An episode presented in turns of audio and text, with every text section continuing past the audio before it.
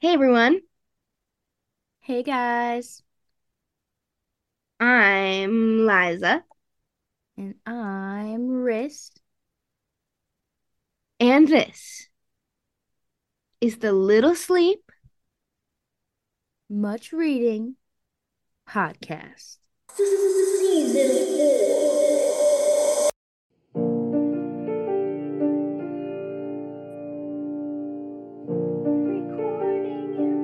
finally, from so little sleeping Really beautiful. and so much Thank reading, you. I am a singer. his brain dried up Uh, Lit News And he went completely for Niall Horan to be on The Voice. Me, out of his mind. I'm so excited. I've never watched The Voice before in my life. I'm gonna watch it now. I and we're only really watching it for him. I like. Wait, is Kelly Clarkson on it? Yeah, I do like Kelly Clarkson.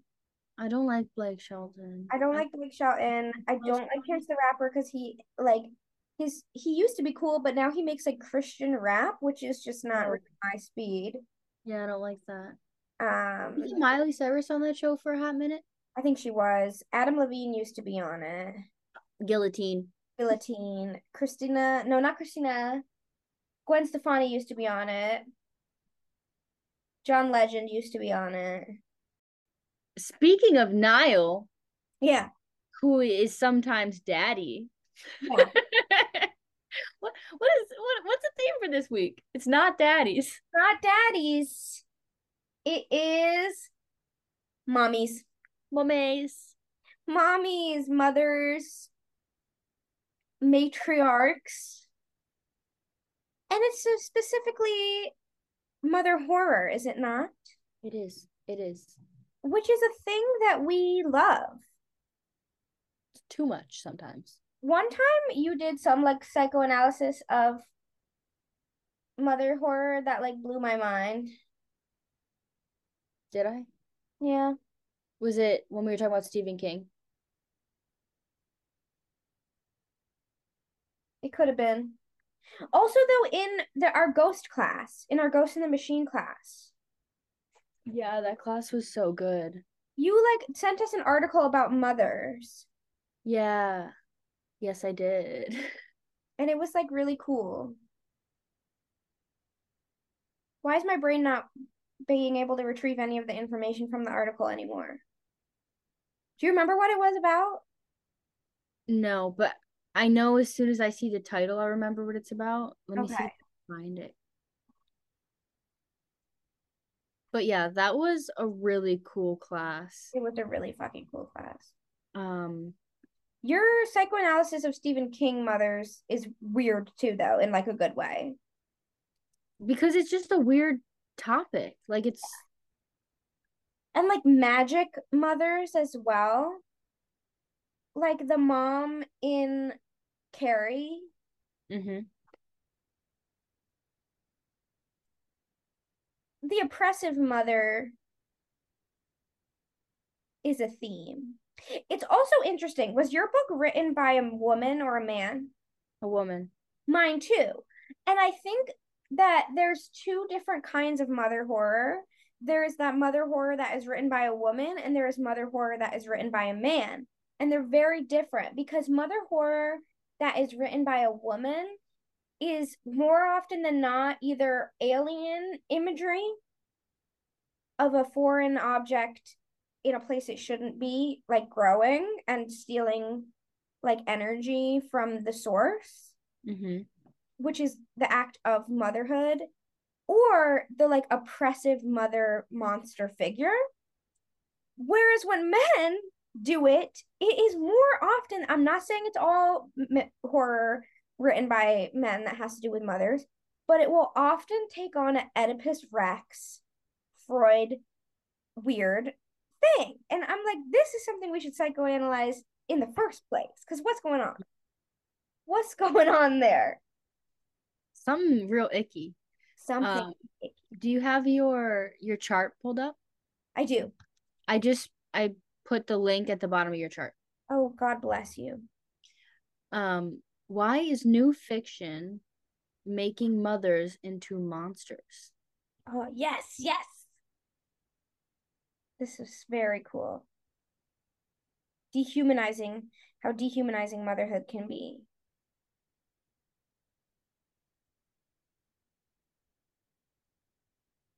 Which is interesting. Oh my god, yeah, yellow wallpaper. That would be another fun idea for an episode. Bad babies. Bad babies. Rosemary's baby. Baby teeth. Um Oh, Orange World too. We read Orange World and we were like, what the fuck? I haven't read the I have the full book, but I only read the we only read the one story. And I think about that all the I I now frame my life in Orange World. I love that. And it like as a as a lady, as a female, it works. It works. And and I'm glad this article also brought up Nightbitch because I was going to bring that up of the mother who is a monster, the mother who turns into a monster like not even necessarily of her own like like the mother is not the monster in an antagonist way but in a in a protagonist way which is also very cool Yeah. i also think whenever we're talking about mother horror we have to talk about medea Yes. like how do you not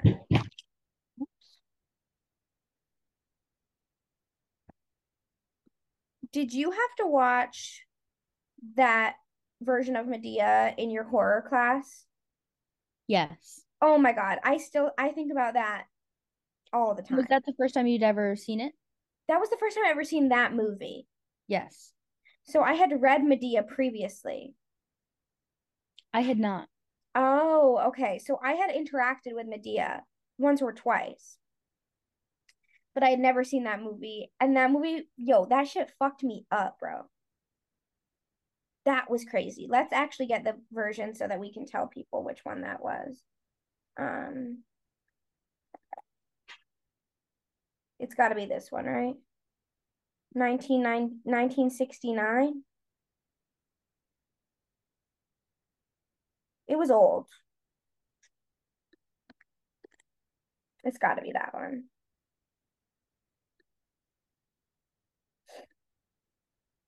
No, it's different. Ugh, which one was it?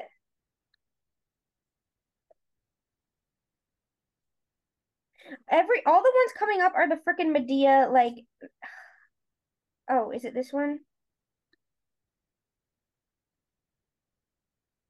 Medea 1988. Yes, yes, 1988? Really? yes. Wow. I thought it was earlier than that. And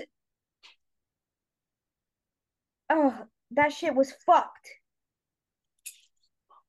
And she like hangs her kids instead of stabs them. And then the scene where Jason is just riding around on his horse screaming for like 10 minutes. That's what'll stick with me, bro. Forever. Forever. I I yeah, I think we don't get mother horror without Medea. And I was gonna say, I want a new retelling of Medea, but they're all new retellings of Medea. They're all Medea. Even probably sharp objects. Yes. Yeah. Oh, in a more disconnected way, yes. Yes. And same with my book. Like it's like it's all Medea. and that's the end of that. Like it just is. Nothing is original. Everything is the same stories told over and over and over. Which we do kind of love. Like Oh, I love it. I eat it up. we eat it, we gobble it. Because then you have something like Nightbitch, Right. where like that is so original, but it, but like it it can't ever be. You know what I mean? Right. Oh, literature is so cool. It's lovely. I just love it. It's lovely. And I love the idea too of the alien, the concept of the alien as pregnancy. Like, and also being a mother, being turned into a mother is being turned into like a thing, which freaks me out too. Because you're no longer like one person, right? You're turned, you're a person, and then you become a mother and you're turned into a thing in a way. You're like you're just like a vessel. Right. And that's so fucking scary. Like, that's so fucked. But it's so cool. I think about Alien a lot as well. Like the actual movie Alien. Um which you could say that a lot of stuff since that movie bases itself on that, Yeah. I think. I do think you can't talk about mother horror either without talking about, unfortunately, Oedipus Rex and Freud and I mean, we were already you guys weren't here, but we were talking about how everything is Shakespeare, right? Like Gertrude and Hamlet, right? Like that's just Oedipus Rex. And then everything after that is just Gertrude and Hamlet. You know what I mean? Mhm. Which is a horror in and of itself.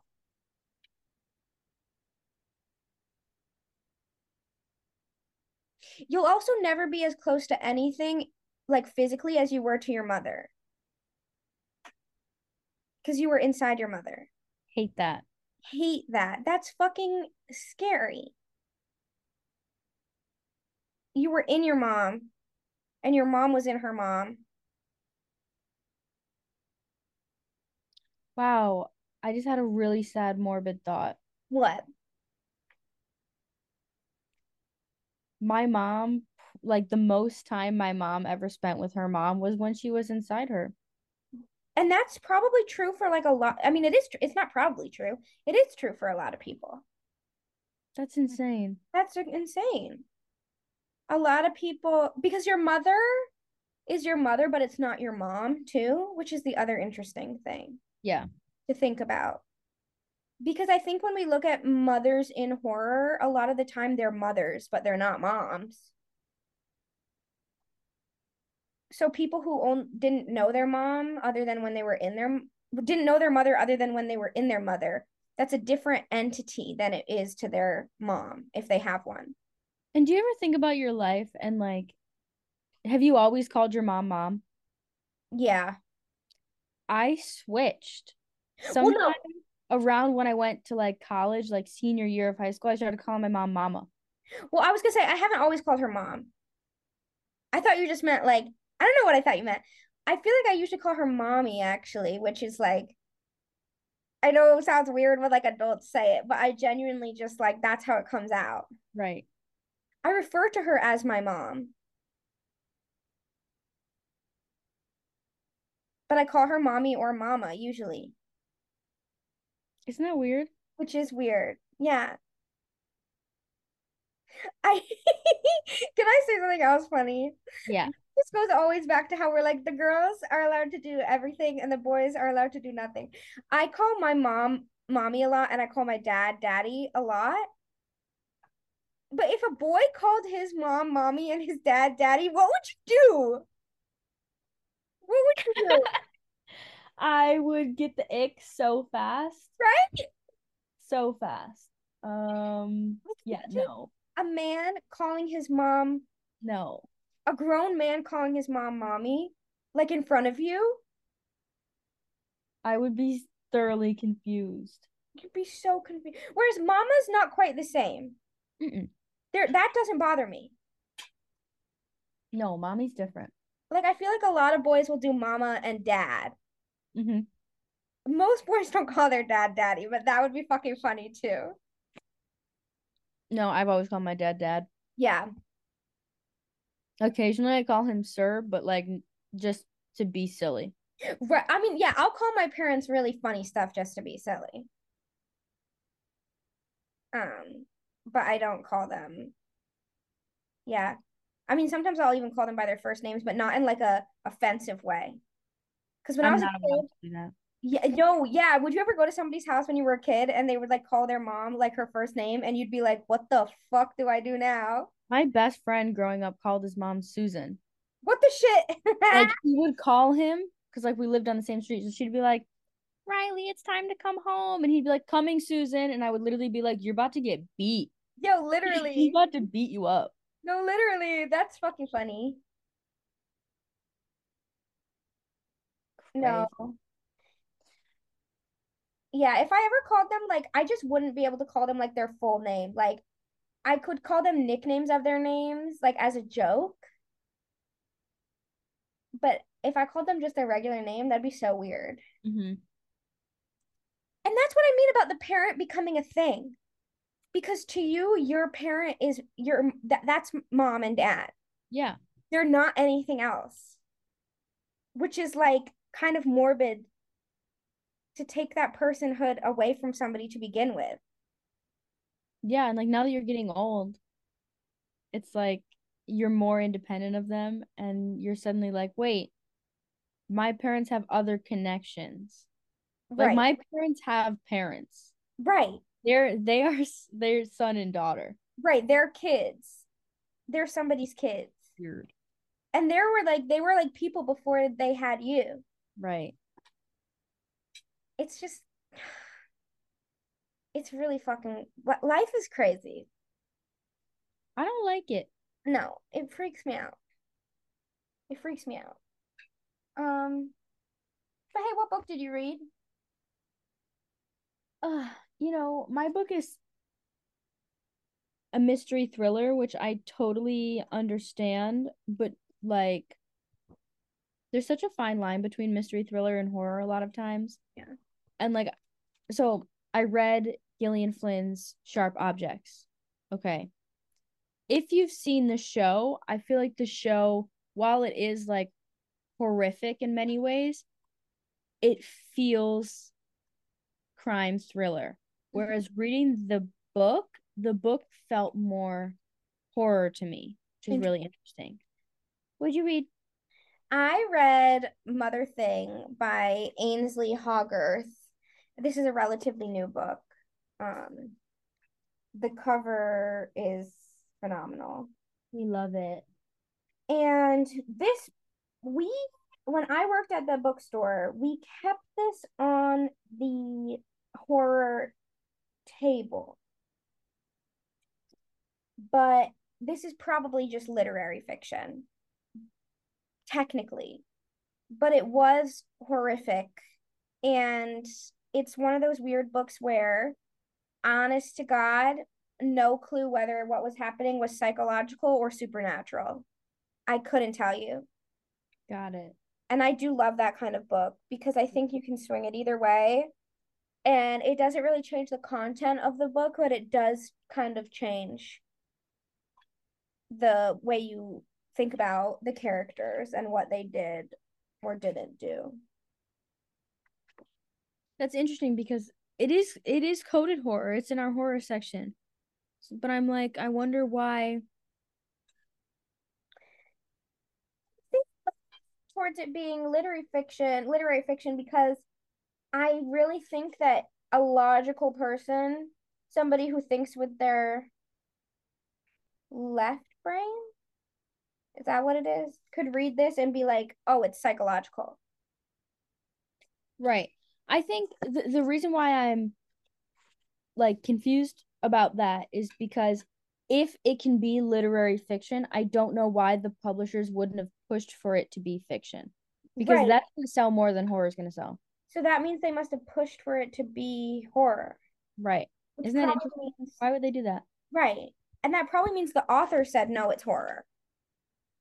Maybe. We don't know. And we never know how much the author actually has a hand in where the book ends up because Mm. when I worked at the bookstore too, I had authors come in and be like, I couldn't find my book. And I'm like, oh, it's in this section. And they're like, that's fucking weird. And I'm like, that's what it's coded as. That happened to me once or twice. And I was like, oh, sorry. So I don't think they have a lot of say in where the book ends up either. Interesting.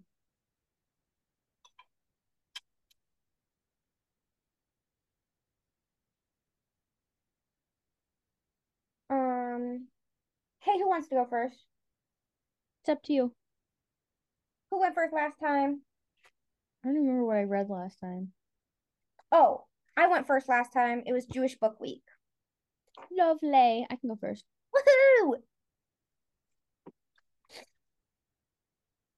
Um. Okay. So I yeah, I read Sharp Objects. Have you guys read or have you guys seen the the show? It's really good. If you haven't seen the show, watch the show. Um, it's Amy Adams. We friggin' love Amy Adams. We stand. Um, and it is like, oh, it is very Southern Gothic. I didn't realize that until just now. Um, very Southern Gothic. Yeah. This copy is technically a mass market paperback, one of the tall ones, and I friggin' hate mass market paperbacks. But I got this at a thrift store years ago, so it worked. And honestly, I flew through this book. Um, it is 393 pages long, so it's almost 400 pages, but the font is a decent size, and I read it maybe three days. So that's wild. Um, so for readability, I gave it an eight. Could not put it down. Wanted to keep reading it, and I think having seen the show before the movie might have helped because I was really excited to get to the end and see how that happened um in the book. But still, the book was great, and I still wanted to read the book for it being the book, if that made sense. So for language and style, I gave it a six. Mainly because it feels very, like I said, crime fiction in I'm gonna how do I explain this? If like her writing feels crime fiction. It feels straightforward, it feels to the point. Crime fiction's not my favorite, by the way. But the reason why it dips into horror is because she'll just go on she'll just give you little tidbits of information that I'm like, that's absolutely horrific. Like at one point she just starts talking about and this has nothing to do with anything in the book. I mean, like it, it has to do with a case that her newspaper covered a year ago. But she's like, Yeah, there was a case we were doing last year where some guy in Seattle was just um carving up pregnant women and taking their babies out. And then just moves on, starts telling the rest of the story. And she does that with like multiple different things. She just like, hey, by the way, like this horrible thing happened and blah blah. But here's the rest of the story. I'm like, okay. So that's very horror to me. Um if you don't know, this book is about a young reporter who had is sent back to her hometown because children little girls are disappearing and then being turned up with all their teeth pulled out. Um and so she's sent back to cover the story but her house isn't really a great p- place to be. Um her younger sister died when she was when they were kids and she has a new stepsister now and her mother is just like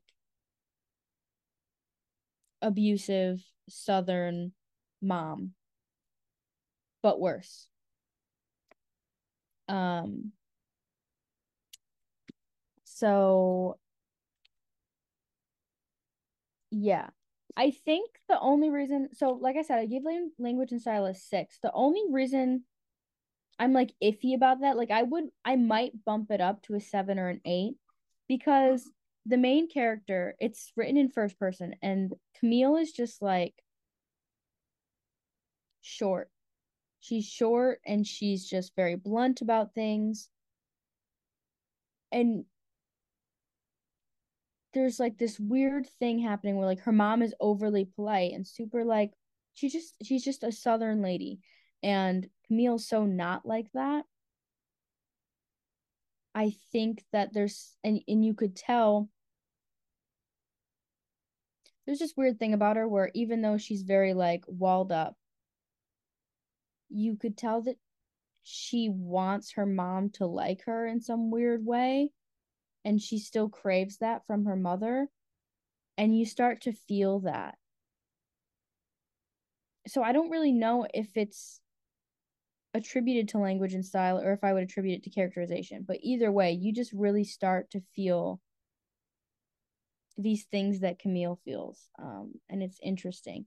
The other really interesting things that she does is Camille has I don't I'm I'm trying to explain this without spoiling things, but Camille has flashes of words that'll just pop up. So she'll get like something will be happening and she'll get like a flash of a word start to like burn. And it's interesting because sometimes it doesn't even fully it's not like an obvious connection to the scene. You'll have to kind of be like, "Oh, that's an interesting way to look at it." Um so I really like that form, nothing for form, poop and peep form for shelf worthy slash read again. I give this an eight. I think that if you like crime fiction, you should read it. If you like mother horror, you should read it.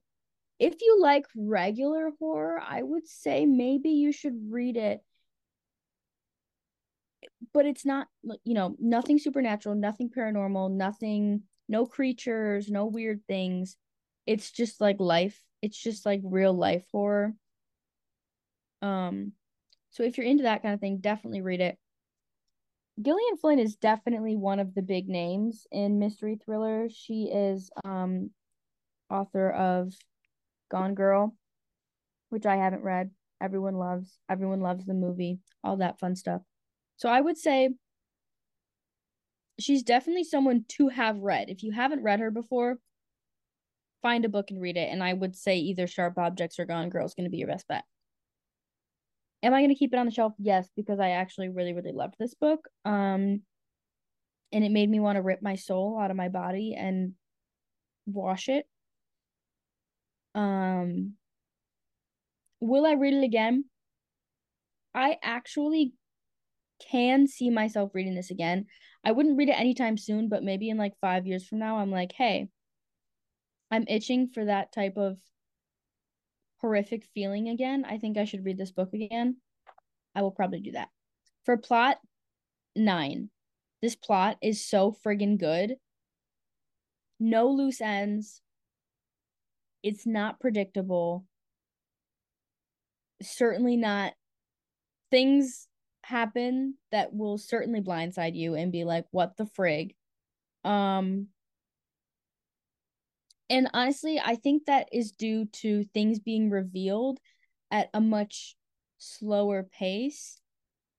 Like you don't find out, like you find out that her sister died in the beginning, but not like right in the beginning. And I think that's an interesting way to keep it from being predictable because if new things are new big things to the character or to the plot are being revealed at a slower pace, you have less time to think about it and you're more distracted by the new things that you're learning. And so, therefore, you don't think about the full picture as much until you're suddenly rushing towards the end. Um,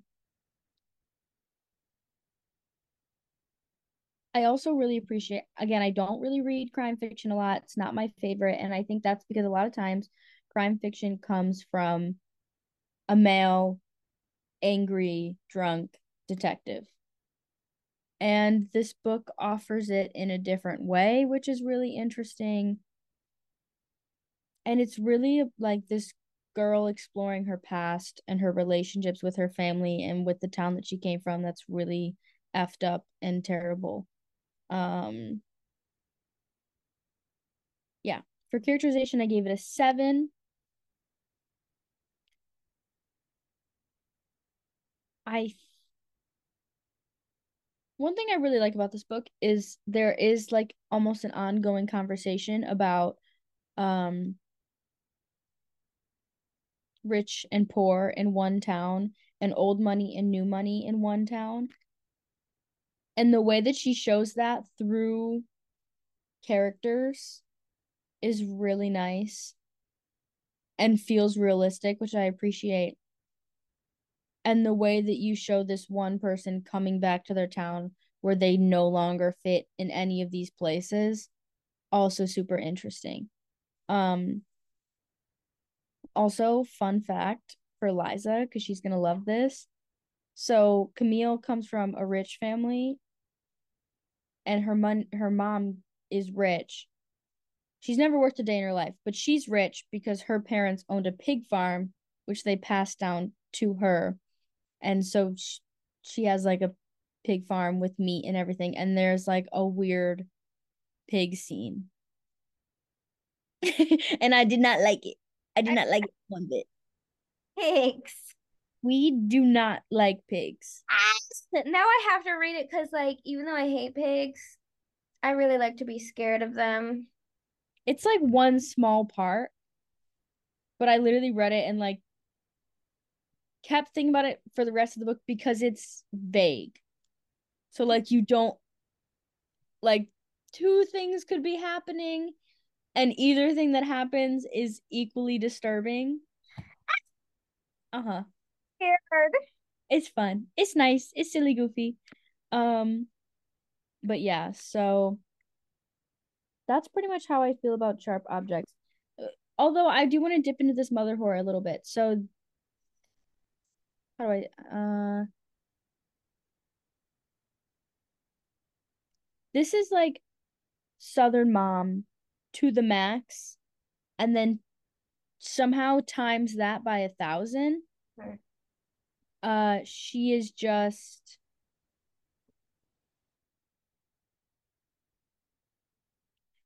and there's also something where like the mom in this book keeps comparing Camille to her mom. And she doesn't like her mom and Camille doesn't like her. And then Camille's stepsister has this weird fascination with their mom but also almost like a hatred for her. Um I'm trying to think what her name is and I don't know why I can't think of it right now.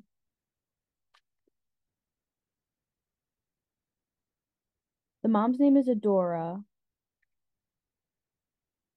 and the daughter's name is it also starts with an A.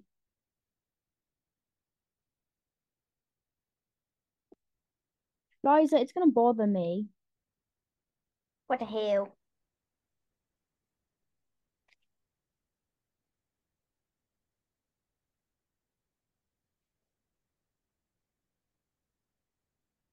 Amma. Her name's Amma. Amma, like A M M A. Yeah. That's a cool name. It's actually Amity. Oh, that's really fucking cool. Yeah. But Amma. And she is 13 years old and she's got huge friggin' boobs. They mention it literally every two pages that her boobs are enormous for a 13 year old. And it's like when she's home with the mom, she's dressed in like beautiful little sundresses and matching hats and she's all combed and beautiful like a doll. And then when she goes out with her friends, she's wearing like mini skirts and doing drugs and hanging out with boys and being wild and crazy. And and when she's home and she's like in her little doll phase, she's got like a house that's a replica of their house. And ever she like makes sure everything is absolutely to a T perfect about it. Okay, that's fucking scary. Yeah, she's like weirdly obsessed with their mom, but also like hates her and like calls calls her Adora and like she had this really good quote in there where it was like I'm never gonna remember what it is. I should start writing things down. Um, but you know, you know what I don't do? Write things down. Period.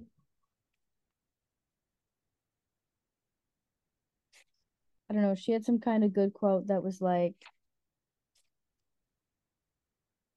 sometimes like, I'm not gonna say because I'm gonna butcher it. Either way, great book, really weird, really mom. The mom is really really scary, and there were times when I was reading this book where I wanted to go curl up and lay in bed with my mom.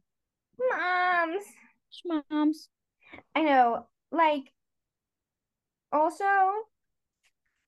safe to say, I think, whenever Marissa and I are analyzing these like terrible moms in these books, um, we love our moms. our Yes. moms slay. Very sorry if you have a mom that i you do relate to these books. Uh, we're here for I'm- you. My mom had a bad mom, So did mine. and she still knows how to be a mom. Isn't that wild? So did mine. I there's got to be some sort of science behind that too, because my mom's mom's excuse is that she had a bad mom. She's like, I had a bad mom, so sometimes I say the wrong thing, and I'm like, well, my mom had a bad mom, and she never says the wrong thing. So That generation, because like I think Diane's mom was crazy. So Right, right. It is, it's an older generation thing. But also, just because somebody has a terrible mother doesn't mean that they don't love their mother and also like almost seek their mother's approval even more than somebody who has a good relationship with their mother, yes, which could, could be seen in your book, I think, and definitely in my book. without a doubt, yeah. and that's an aspect of mother horror too like that sort of manipulation that occurs when you have a bad mother It's still your mother. it's still your mother It's and terrible. It's horrible. and you're like your mom is the person that's supposed to like love you unconditionally hmm and so because of that you look up to them almost unconditionally so that's why you want to seek their approval so much and that's why it like fucks people up Yeah. When they have a bad mother it's really weird very strange Thankful my mom doesn't talk to her mom. yeah there there you she slayed on that one Mhm. how's your blueberry pizza It's so good. i want to eat it Come to Buffalo. We will buy it for you. I'm running there right now as we speak. It snowed here, by the way. Did it snow there? Yes, like crazy. Yeah, it's not that bad here. It's probably like an inch here. I hate the snow. Go away. I know. I'm ready for summer. Um, your mom, speaking of moms, I love Maria. She posted, no, she tagged me in a comment on the Aruba like tourism Instagram. And so I followed the Aruba tourism Instagram. And now every time they post something, I'm like, oh, I want to be there. Speaking of my mom, she just texted me. Oh my god, we posted for her. My queen. She's wild. But um yeah, she wants to go to Aruba real bad, Liza. I, I, we're gonna go. We if if Maria wants to go, we have to fulfill her We wants. needs. go. We don't have a choice. No, I think we should start probably looking at plane tickets Yeah, definitely. for what, like June? Yeah, either early either like mid-May to mid-June, I think. Okay, I'll start looking. Um, cause I'm going, bitch. Schlaz is in. Schlaz is in. Count me in. Favorite place. You think Chief would go this time? kind of, yeah. Chief. Chief, chief, chief, chief. Chief. Um. Funny that dad horror is not as much of a thing. No. If it's dad horror, the dad's just not there. Yeah. interest because there's dads in horror. The dad is not the antagonist as much as often as the mother is. Weirdly enough, I would say mapping the interior hmm is dad horror, but the dad is like dead. He's dead, and the son is being like haunted by him, kind of. Right. Okay. But again, that's like absent father. That's how it's Different. horror. Because also, let's jump back to Hamlet, right? We get, we villainize Gertrude because she ended up with her ex husband's brother trying to get the throne. But the hero of that story, in many ways, is the ghost of the father who has passed. And then, so even when the father is dead, he's a hero. Mm-hmm. Then I'm thinking about other horror, right? Let's look at two new examples The Last of Us and The Road. The father figure is the hero. Right, and the horror in that is almost that. Can he still be the father? Can he still provide? Can he still protect? Right. So, what the fuck is going on?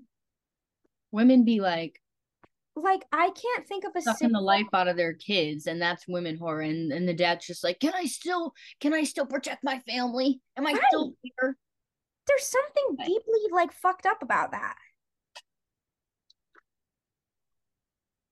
Me and Very, Liza about to write the best daddy horror book you guys have ever read. I know. That'd be funny. I don't even know what I mean. There's so many things you could do. Yeah. Um,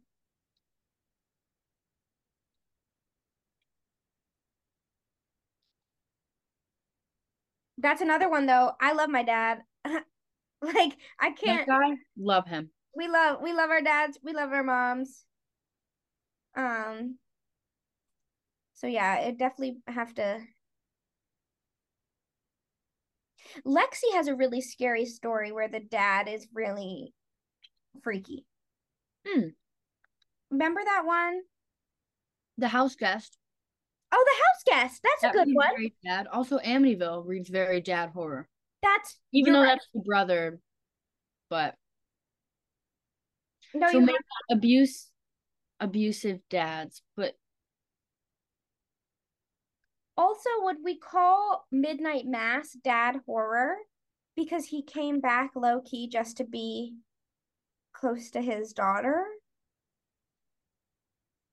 kind of, yeah. Because he was like, I want to be young again and give people this serum because I want to try again to be a dad. But obviously that didn't work out. No. Also, the dad in Hill House, the show, is kind of horrific. They try Yeah. to make him a hero, but there's something about him that like makes me really upset. Yes. I don't know what exactly it is, but yeah, it's it's like he's I don't know.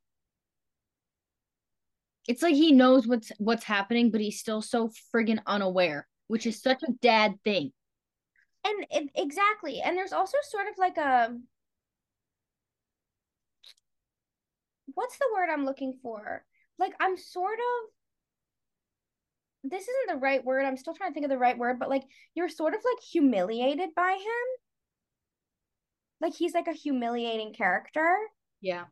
And that is something that you don't really see with mothers, but you do see with fathers. Mhm. So it would be a type of horror that is like the opposite of when you see someone like Joel, right, in The Last of Us, who's like, Can I still be a dad and protect people in the apocalypse? Like, here you have a father who failed to protect a family. And that weak society weakness that we perceive as a society makes you really uncomfortable. Also, I just thought of this. Mm-hmm. Did you watch Barbarian? No, but there is a mommy in that. I think I'm willing to argue Barbarian is presented as mommy horror, but it's actually daddy horror. now I gotta watch it. Mm-hmm. I do Mhm. want to watch it. I do want to watch it. Another horror movie that has more of the idea of Last of Us and The Road is Train to Busan. Haven't seen it. Like there's all these movies where these dads are trying to protect their kids in a horrific situation, but there's actually not that many movies where moms are trying to protect their kids in a horrific situation, Yeah. which is weird. Bird Box, kind of. Bird Box, that's a good one. Yeah, it's just weird. Life is weird. Horror patterns are weird. Um, much to think about. I Tell us about Mother Thing. Mother thing. Um, yeah, so this book was amazing. I loved it. One of my favorite books I've read in a while. Um, basically, at the beginning of the story, I'll read you the first line because it's actually really fucking cool. Um, the night Ralph's mother flayed her forearms, a woman in a red dress handed him a business card. First sentence. What? I read, I said, girl, this is for a treat.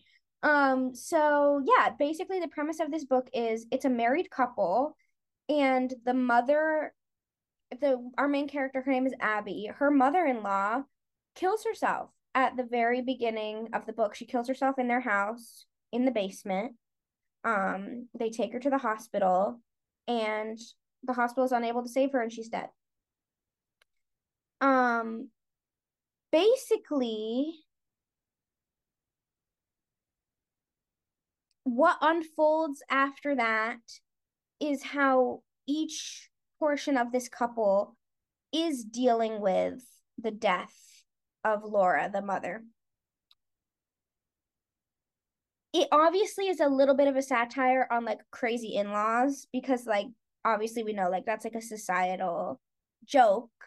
Um, but it's also a very real thing and Abby always felt really judged by Laura and like she wasn't good enough for Ralph. Um, and obviously Laura would just say horrible things to her. But the other weird thing is that like Ralph didn't really he loved his mother, but she was a bad mom, right? She said did horrible things, as did Abby's mom, who's not in the story at all. She's only referenced to. Um, but we see Ralph just completely unravel after the death of his mother. Um, and we find out that she had some mental illness that she potentially passed on to Ralph. And so Abby's sort of having to grapple with their almost like perfect life falling apart in this instant. And basically, the plot of the book going forward is that Ralph goes a little crazy and is convinced that his mother is back from the dead as a ghost living in the basement. That's the premise of the story. And Abby at first is trying to decide whether she believes it or not. And then when she does make a decision, everything starts to just move forward from there until we get to the big climax at the end of the book. That's also why I said I'm not really sure. Do I categorize this as supernatural or do I categorize this as psychological? I have not made a decision on whether or not I think everything was all in everybody's heads. And it's like more so like a manifestation. The ghost, the demon, is a manifestation of grief and trauma than it is an actual like entity. But it really could go either way. And it's really cool either way. So, with that being said, I will jump right into my rating scale here. For readability, I gave this book an 8.5. I did not want to put this book down. It was so interesting. Um, it was one of those books where I was still low key like thinking about it when I wasn't reading it. But I will say I read this very quick. Like I think Marissa, you said you read yours in like three days. Like I probably read mine in about also about three days. It's a pretty quick read too. It's only like 250 pages. So certainly not a one sitting read, but it's definitely something that you could like bang out in a weekend uh, and have a lot of fun doing so. Four, language and style. I gave this book a nine. I love Ainslie Hogarth's writing. It's also should be noted that she has two other books, The Lonely and The Boy Meets Girl Massacre, parentheses annotated, um, that I now want to read because her writing style is just super fucking weird and I love it. Um, but let me see because I bookmarked one um page that I think shows a really good example of her writing without giving anything away about the plot. Here we go. I'm Abigail. I work with your mother. We have met before, actually. I stick my hand out over Mrs. Bondy. Janet picks it up and drops it like a used tissue. Her eyes are big and wander in their sockets like a tiny school dog. Her lips, artificially plump and pink and glossy as raw poultry, barely move when she speaks. I'm bubbling inside, fizzing up like a just poured cooler, so jealous it's boiling my guts.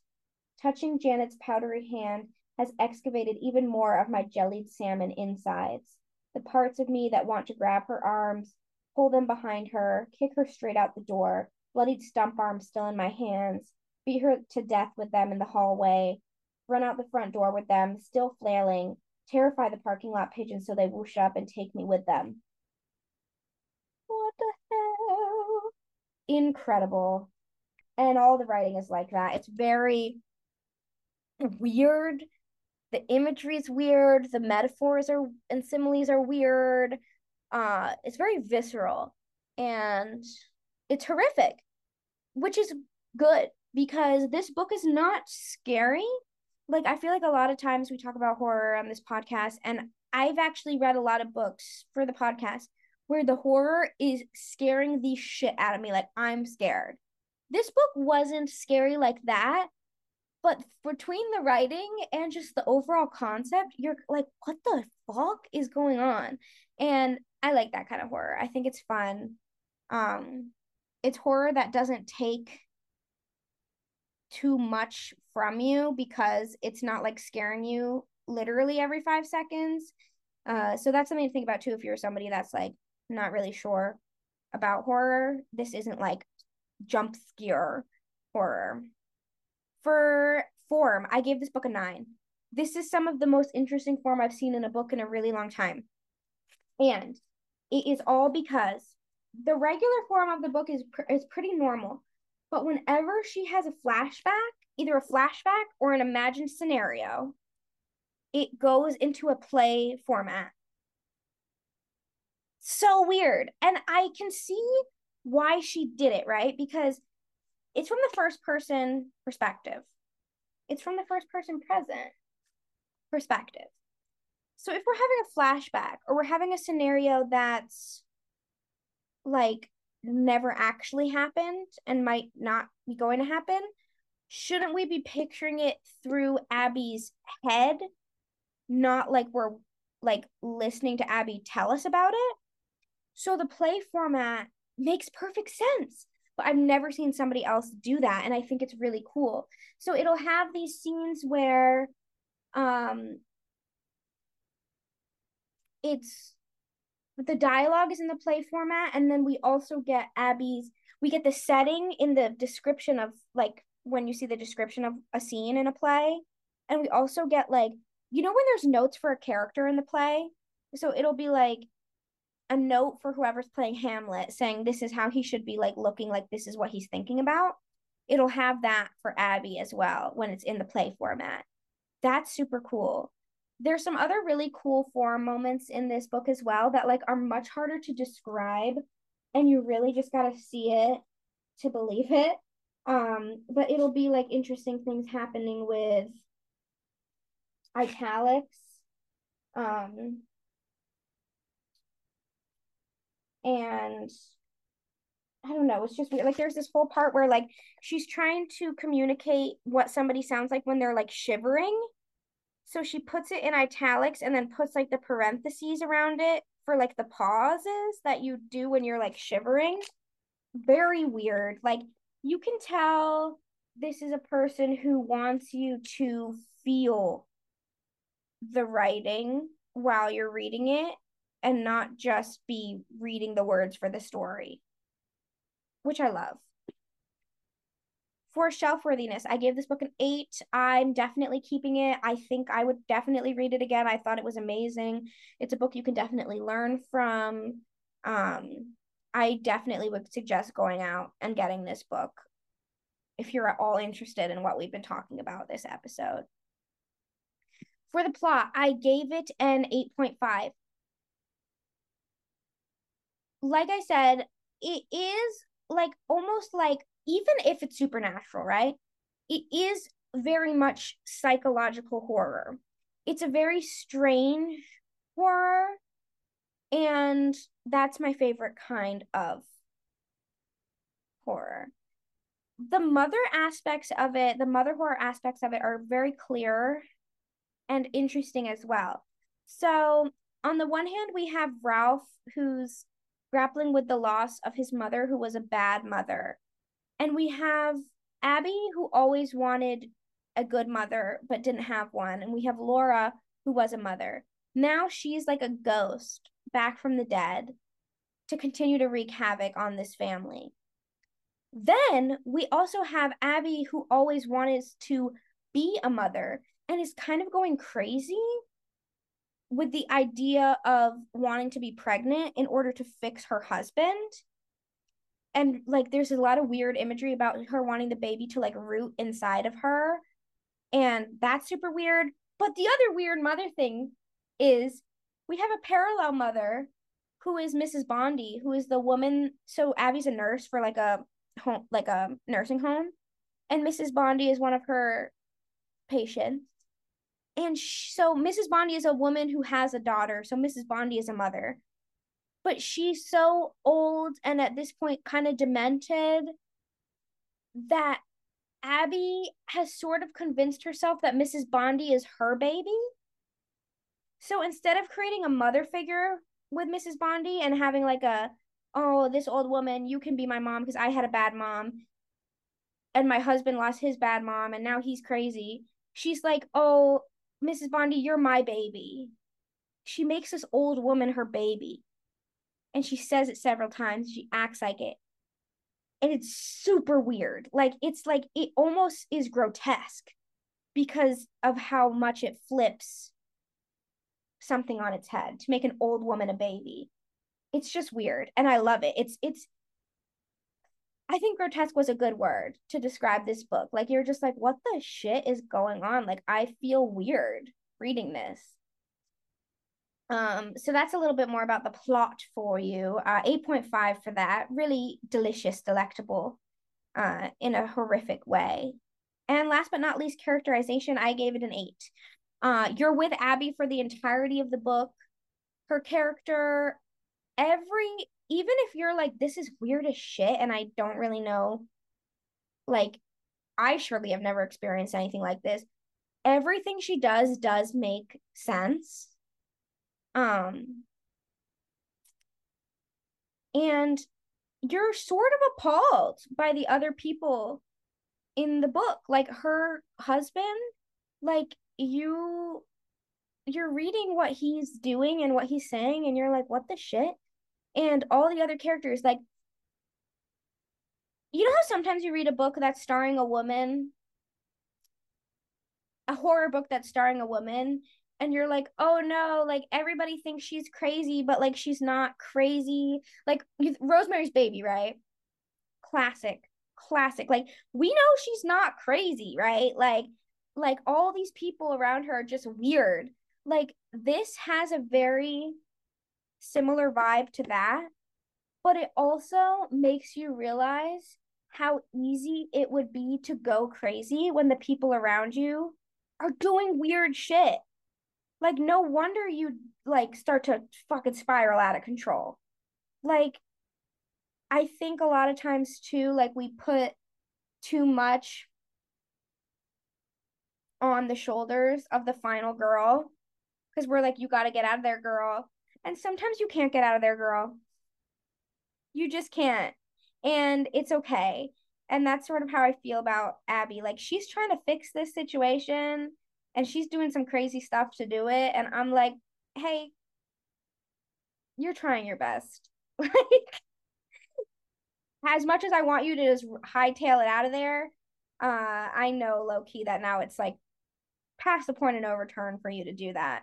So it's just interesting to see a character where you can't root for them to run in the same because of the circumstances and the way the author is creating the narrative, you can't root for them to run.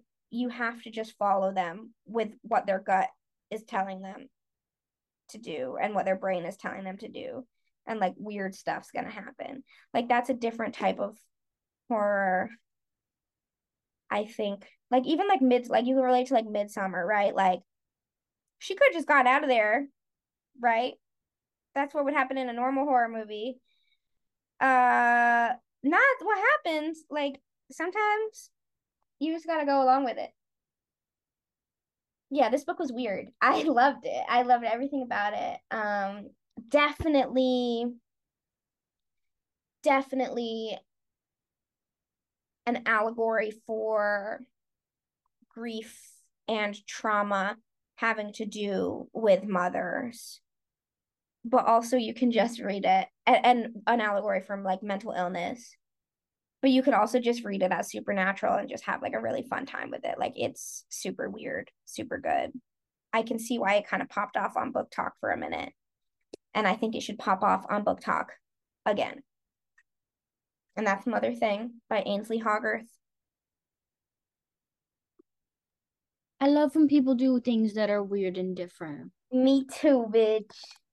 Why can't more people do that? Everybody just write weird books, please. The weirdest things you can think of. Let us have it. Let us have it. We love weird books. We love them. Hey, Marissa. Yeah. What's next week? Next week is Obsession. Obsession, which also usually lends itself to horror, doesn't it? It do. Um, I'm reading a book called Idol Burning by Rin Usami, which is Japanese fiction. We know it'll be weird be because Japanese fiction always gets pretty weird, and that's why we love Japanese fiction. Um, so this book is about a young girl who becomes obsessed with a J-pop star. And it's psychological horror. I was gonna read Animal by Lisa. I don't know how to say her last name. I think it's Taddeo. Yeah. Maybe. Um, but I I think I want to talk about a book that I read like a month ago. Um, Gone to See the Riverman by Christopher Triana. Hell yeah. Super friggin' weird. So I think I really want to talk about that one. And we will save Animal for another time. Another And way.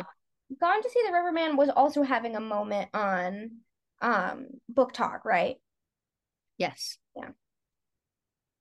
I'm excited to learn about that book. It is wild. You are not ready. I know I'm kind of scared. This one that yeah. Yeah. Yes. But yeah, folks, we have the whole rest of the season planned out for y'all now. Um, so get ready to stick with us from next week all the way to the first week of May. We've got some good kush coming your way. It's fun. It's gonna be fun. It's gonna be a good time. And we love you. We love you. Bye. Bye.